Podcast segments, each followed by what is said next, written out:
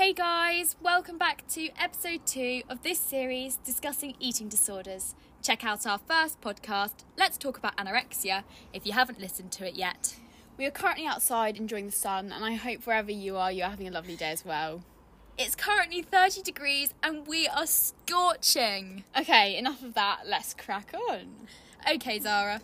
So, today we'll be talking about binging. This eating disorder is often forgotten about, but can be as equally distressing as any other eating disorder. There's often a lot of guilt and sadness involved with those suffering from binge eating disorder.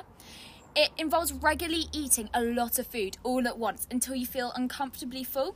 Zara, why do people binge eat? Well, that's a tricky question.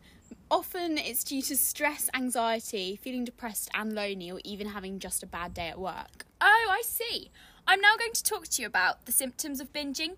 You often feel really out of control when you eat, and you eat really quickly. Often you eat when you aren't even hungry. This can be because you use food as a comfort mechanism after an often tricky day. You often eat alone, um, and you don't because you don't want to face judgment. You also feel incredibly guilty and annoyed at yourself, as well as depressed after eating excessive amounts. There are three triggers for binging psychological, chemical, and sociocultural. The psychological triggers are when you want to numb unhappy feelings, and binge eating can often be linked to depression. The aftermath of guilt after a binge often leads to stress, therefore causing another binge, so you're sort of caught in a cycle of binging. Another trigger is sociocultural.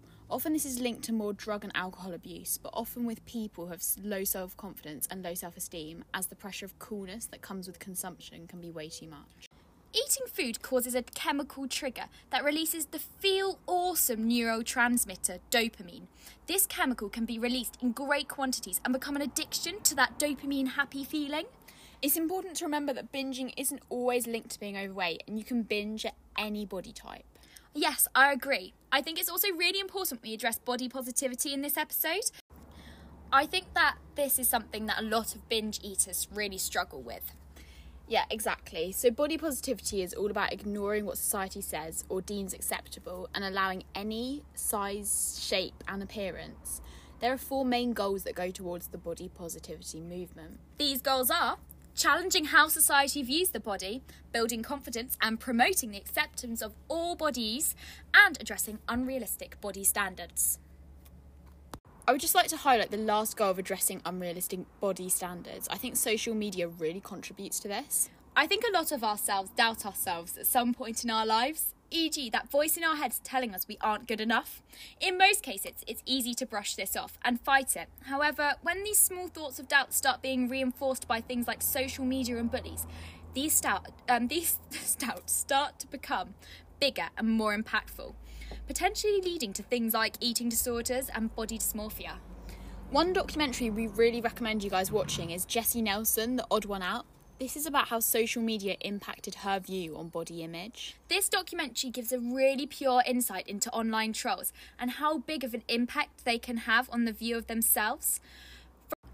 For example, Jesy Nelson faced comments such as, You are the ugliest thing I've ever seen in my life and you deserve to die. She faced these sorts of criticisms every day and it destroyed her self confidence. She stopped turning up to work and stayed in bed. The minute those comments started, she started to hate her life. There's also a lot of photoshopping and airbrushing involved in social media, and this makes us believe that this is how celebrities look, and it forces us to create impossible goals that we can't reach, which lead to the effects such as depression and eating disorders, such as binging, through guilt of not being able to reach these goals. This is all we have time for today, but hopefully you learnt something new and we have opened your eyes to the dangers of binging and you understand a bit more about it.